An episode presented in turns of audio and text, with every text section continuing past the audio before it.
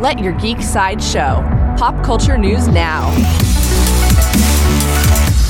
Hi, this is Kitty, and here are your daily geek headlines. In Disney movie news, Disney has released an extended sneak peek trailer for its upcoming film, Christopher Robin.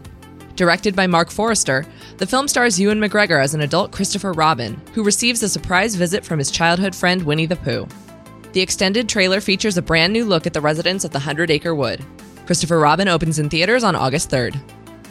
In Game of Thrones news, the president of HBO Programming has revealed that the eighth and final season of Game of Thrones will arrive in the first half of 2019. This news also came with confirmation that the first official Game of Thrones spin off would begin production in early 2019. Game of Thrones Season 8 will only feature six episodes, and all details of the production have been kept tightly under wraps.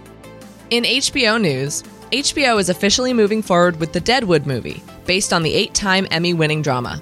The series followed the development of a fictional frontier town and starred Ian McShane, Timothy Olyphant, Molly Parker, and more.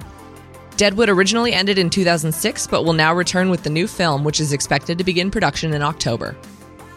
In comic book movie news, director Gina Prince Bythewood has signed on to direct a film adaptation of the comic series The Old Guard for Skydance Media.